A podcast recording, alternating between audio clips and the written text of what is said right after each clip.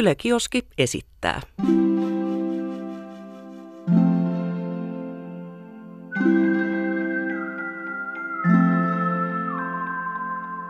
Tämä on täydellinen maailma ja Jussi Latvala.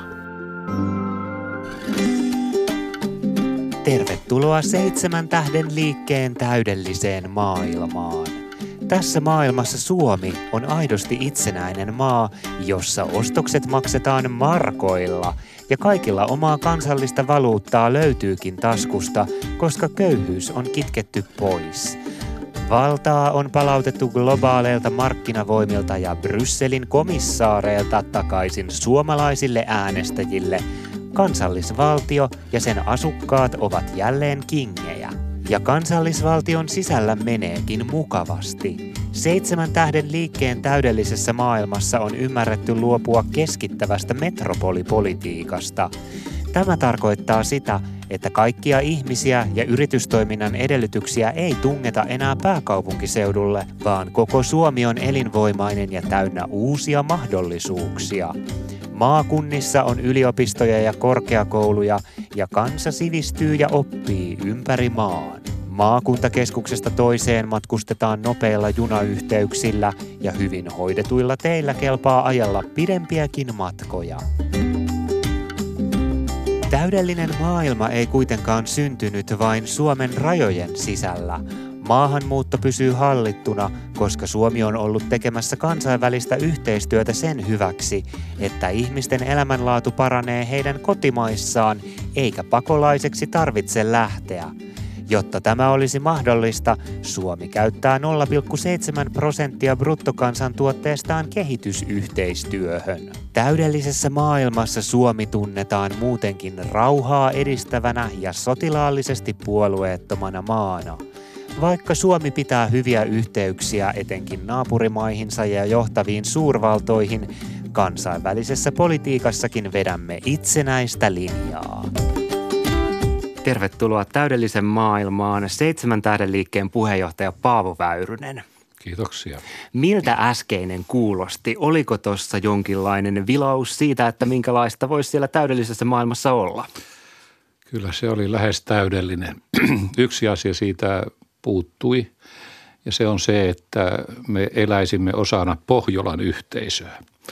Eli Euroopan yhdentyminen olisi saanut uuden suunnan, jossa tämä minun vanha haaveeni olisi toteutunut viiden Pohjoismaan muodostama Pohjolan yhteisö. Eli se tarkoittaisi sitä, että Pohjoismaat olisi vielä parempia kavereita toisille kuin tällä hetkellä. Kyllä. Ja sitten vastapainoksi tarkoittaisiko se myös sitä, että EUn suuntaan me ei oltaisi ehkä niin hyviä kavereita?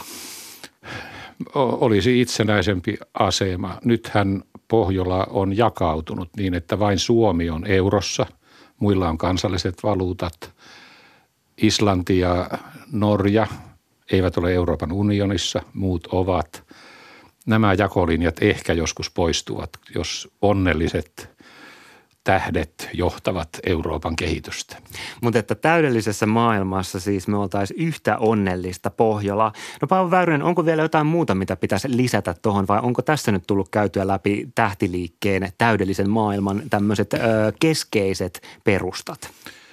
No ehkä siihen voisi lisätä sen, että me eläisimme yhteiskunnassa, jossa olisi ylivalta – henkisillä ja yhteisöllisillä arvoilla. Olisimme kukistaneet materialismin ja ahneuden, jotka ovat vahingollisia sekä ihmiselle että luonnolle. Okei, hienoa. Eli täydellisessä maailmassa henkisillä arvoilla ja olisi niin kuin suurempi rooli. Mitä se tarkoittaisi käytännössä? Sitä, että meillä olisi henkistä kasvua, hyvin vilkas kulttuurielämä – yhteisöllisyys merkitsisi sitä, että sekä pienyhteisöt että hieman laajemmat ihmisyhteisöt olisivat hyvin elinvoimaisia. Tarkoittaisiko se myös sitten sitä, että henkilökohtaisessa elämässä ehkä ihmiset ei tavoittelisi vaikkapa aina suurempaa asuntoa tai uudempaa autoa, että tämmöisillä asioilla olisi pienempi painoarvo? Kyllä. Olisi vähemmän aineellista elintasoa tai pyrittäisiin vähemmän aineellisen elintason nostamisia ja tavoiteltaisiin henkisesti rikasta ja yhteisöllisesti lämmintä yhteiskuntaa. No vaikka me nyt ollaan vielä täällä täydellisen maailman sfääreissä, niin mä haluan kysyä jo tässä vaiheessa, että onko realistista odottaa, että ihmiset olisi valmiita luopumaan materialistisen hyvän tavoittelusta ja vaikka just sen tavoittelusta, että olisi se hienompi auto ja isompi asunto? No kyllä ajan oloon. Moni ajattelija on sitä mieltä, että itse asiassa ihmiset tavoittelevat korkeampaa aineellista elintasoa sen takia, että heillä on epätyydyttävä henkinen ja, ja yhteisöllinen elämä. Seitsemän tähden liikkeen ideologiaan kuuluu vahvasti se, että valta pitää ottaa itsenäisille valtioille ja Suomen ei pidä olla liiaksi ainakaan EUn hihnassa. No Suomessa on kuitenkin paljon ihmisiä, jotka tykkää siitä ajatuksesta, että on EU, joiden mielestä kannattaa syventää yhteistyötä muiden Euroopan maiden kanssa just EUn kautta. Että on helppoa mennä töihin muihin Euroopan maihin tai vaikka opiskelemaan. Olisiko tällaisilla ihmisillä kovin kivaa tähtiliikkeen täydellisessä maailmassa? Olisi ja, ja, ja kivampi kuin nyt. Silloin kun Euroopan unioniin liityttiin, silloinhan meillä oli parempi vaihtoehto tarjolla, eli Euroopan talousalue. Me olimme jo silloin päässeet Euroopan unionin sisämarkkinoille ja työvoiman liikkuvuus ja kaikki opiskeluun liittyvät edut ja oikeudet oli jo saavutettu. Mutta meillä olisi säilynyt itsenäisyys ulko- ja tulospolitiikassa, kauppapolitiikassa, maatalouspolitiikassa, aluepolitiikassa. Emme olisi joutuneet mukaan ylikansalliseen päätöksentekoon. Eli se minun ihanen maailmani on, on se, että tämän eurooppalaisen yh, yh, yhdentymisen pääasiallinen sisältö olisi saavutettu ilman, että niitä haittoja olisi ollut tarpeen ottaa vastaan, jotka nyt ovat toteutuneet. Okei. No Paavo Väyrynen, sä olet ollut mukana perustamassa, synnyttämässä ihan uutta poliittista voimaa Suomeen, eli seitsemän tähden liikettä. Ja toki ennen sitä olit mukana synnyttämässä kansalaispuoluetta, jonka kanssa sukset on nyt sitten mennyt ristiin ja ennen sitä olit keskustan riveissä. Mutta minkälaista on perustaa uusi puolue? Pitääkö siinä miettiä just tätä täydellistä maailmaa ja sitä, että mikä olisi se ihanteellinen yhteiskunta? No minun ajatukseni siitä, mikä on täydellinen maailma, on pysynyt samana 70-luvun alusta lähtien. Ja kykenin rakentamaan sitä täydellistä maailmaa keskustan kautta pitkään, mutta sitten alkoi tulla puolueen sisäistä aatteellista ja poliittista taistelua, joka johti neljä vuotta, siihen, neljä vuotta sitten siihen, että keskustan linja muuttui täydellisesti, enkä kokenut sitä enää omakseni – sitten perustin kansalaispuolueen, mutta se valitettavasti varastettiin ja tuhottiin.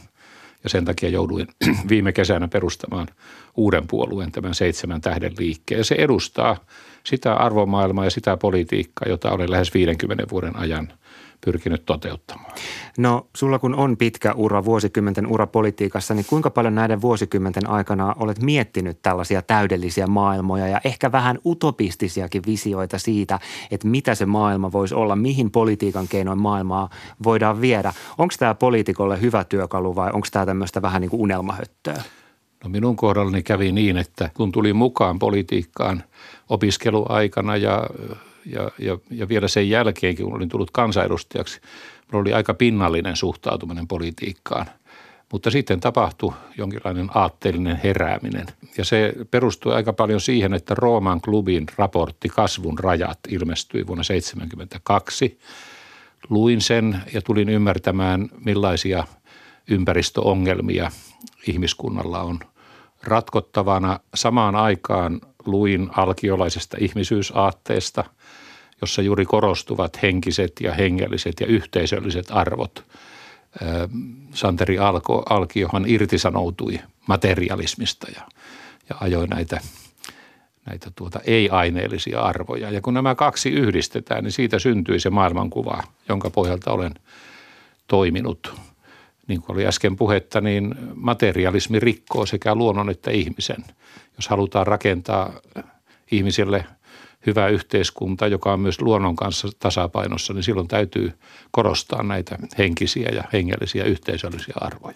Tämä on hyvin mielenkiintoista, koska mä oon tietenkin tätä varten tutustunut Seitsemän tähden liikkeen erilaisiin ohjelmiin ja ö, visioihin siitä, että mitä te aiotte esimerkiksi eduskuntavaalien jälkeen politiikassa tehdä.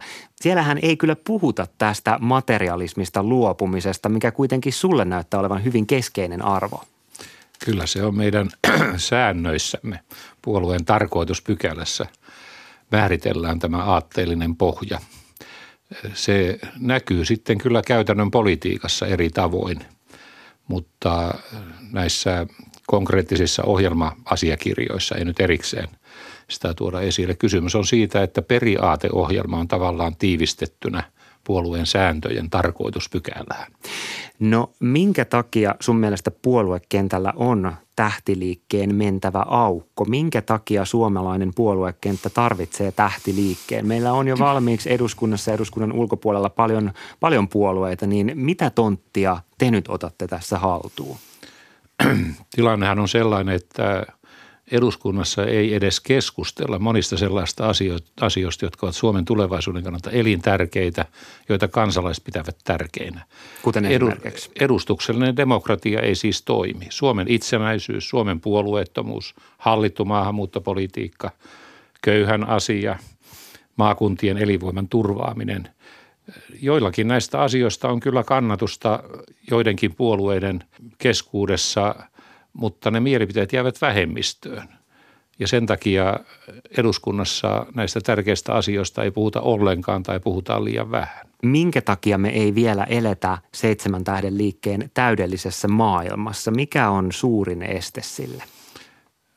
Valtarakennelma, joka meille on muodostunut. Ja tähän valtarakennelmaan kuuluu valtamedia. Meillähän on hyvin yksipuolinen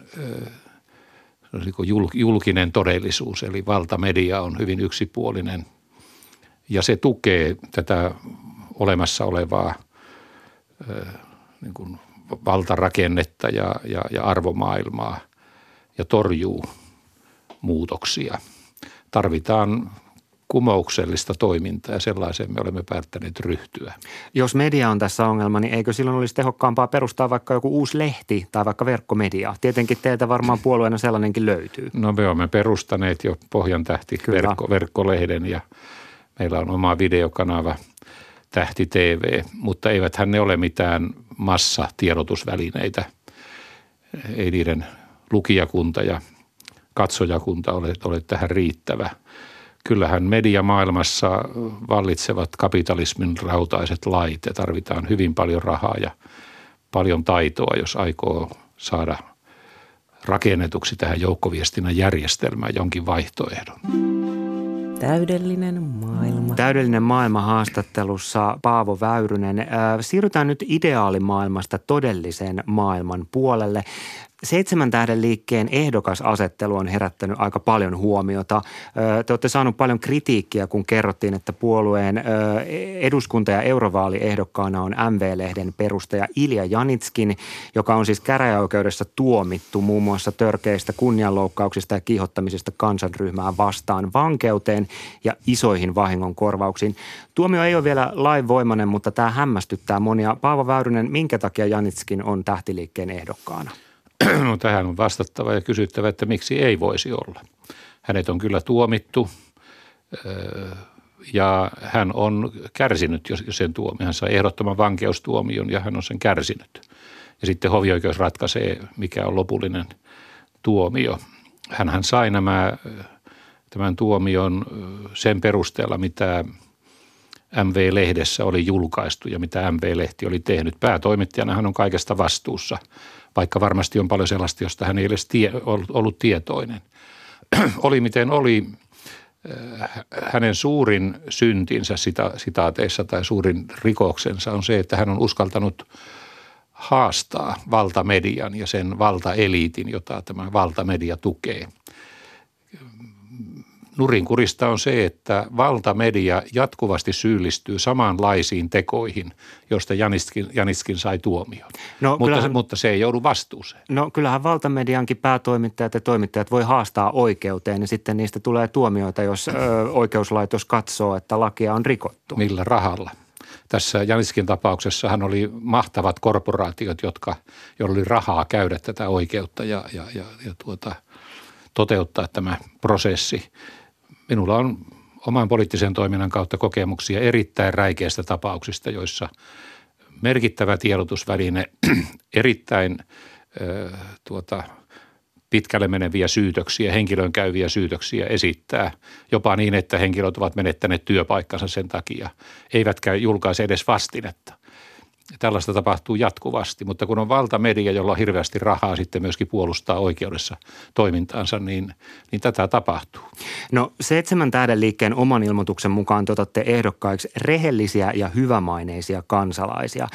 Käräjäoikeuden mielestä nämä MV-lehden kirjoitukset, joista Janitskin on siis vastuussa, on leimannut ja halventanut ihmisiä äärimmäisen loukkaavalla tavalla ja ne on sisältänyt valheellisia tietoja ja halventavia vihjauksia ja henkilöiden yksityiselämään liittyviä arkaluonteisia asioita. Miten tämä tuomio ja hyvämaineisuus, jota tähtiliike ehdokkaaltaan peräänkuuluttaa, oikein sopii yhteen?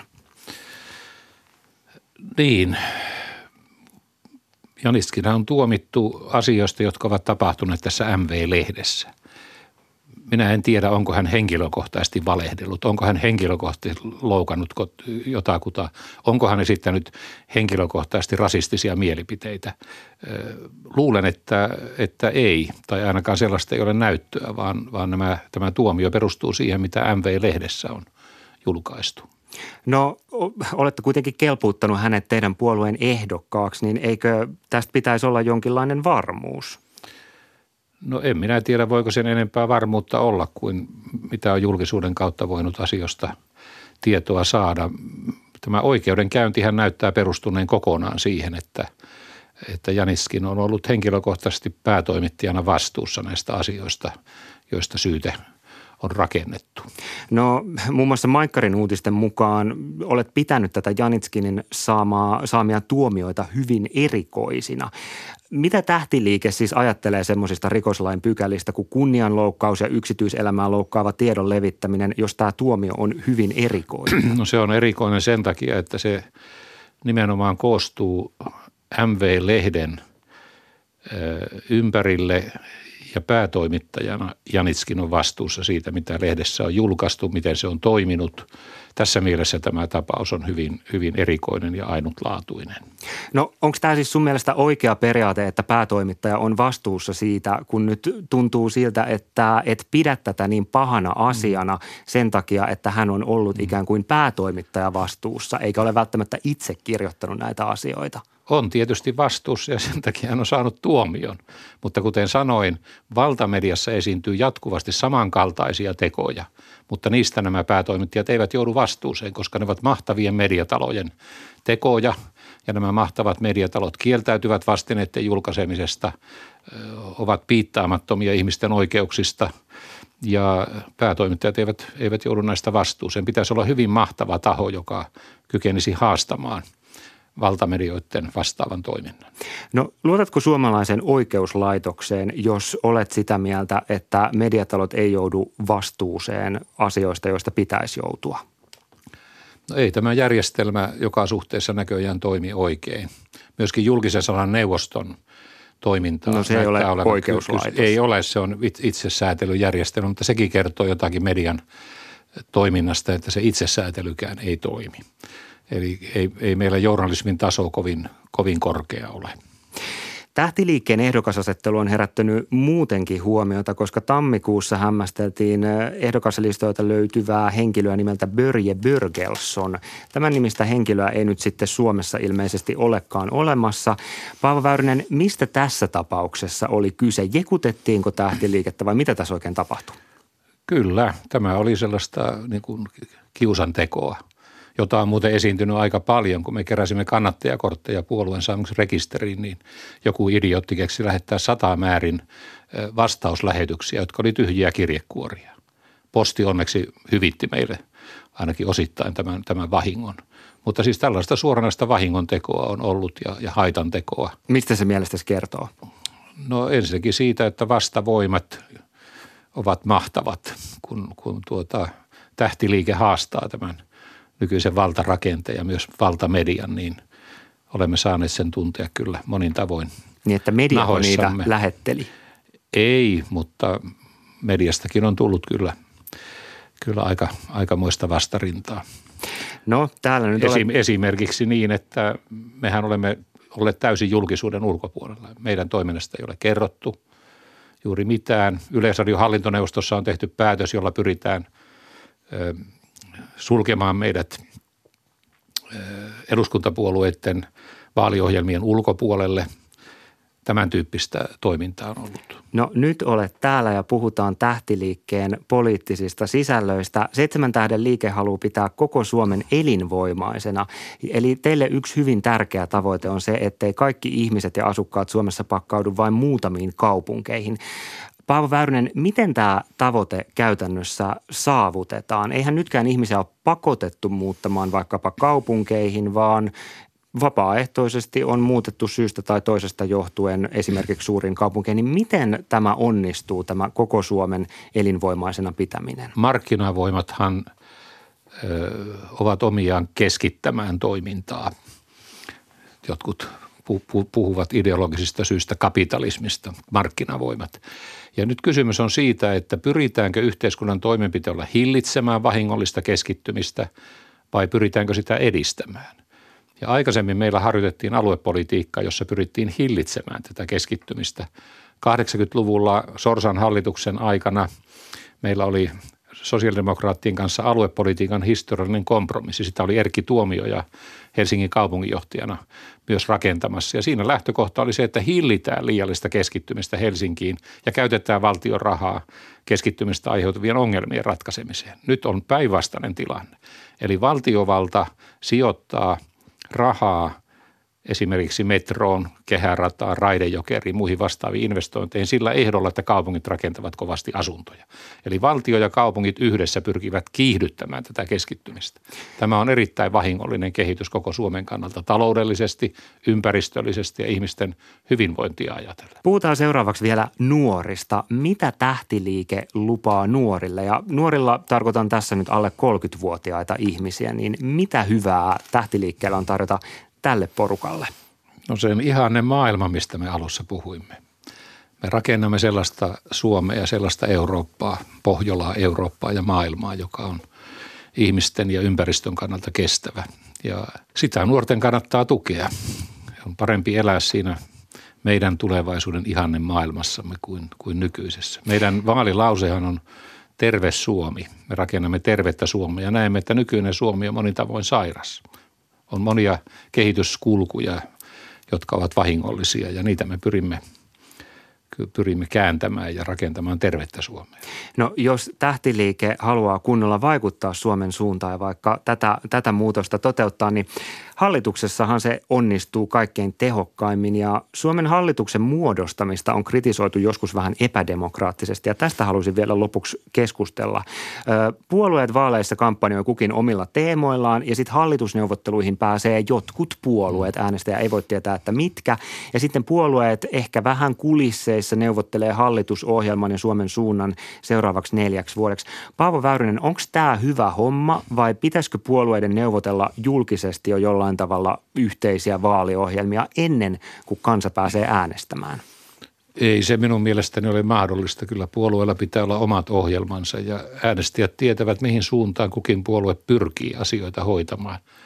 Nyt on vain niin, että Suomessahan on ollut vallalla tällainen niin kuin valtavirran poliittinen suunta, jota kaikki keskeiset puolueet ovat ajamassa. On ajauduttu kohti sotilaallista liittoutumista, on oltu mukana Euroopan unionin liittovaltiokehityksessä, on ollut hallitsematonta maahanmuuttoa, eriarvoisuus on lisääntynyt, alueellinen keskittyminen on ollut voimakasta ja, ja pääpuolueet ovat kaikki myötäilleet tätä. Nyt tähtiliike haastaa tämä ja haluaa vaihtoehdon ja jos me pääsemme hallitusneuvotteluihin ja hallitukseen, niin me yritämme, yritämme korjata näitä suuntauksia. Vielä viimeinen kysymys. Paavo Väyrynen, haluaisitko elää sellaisessa maailmassa, jossa seitsemän tähden liike päättää kaikesta? En. en. Miksi? No se ei olisi demokraattista, koska eivät kaikki ihmiset ole meidän kanssa samaa mieltä. Mutta olisin iloinen, jos enemmistö suomalaisista antaisi meille tukensa niin, että me voisimme sitten yhdessä pienempien puolueiden kanssa neuvotella, miten asiat hoidetaan. Kiitos haastattelusta Seitsemän tähden liikkeen puheenjohtaja Paavo Väyrynen. Kiitoksia. Tämä on täydellinen maailma ja Jussi Latvala.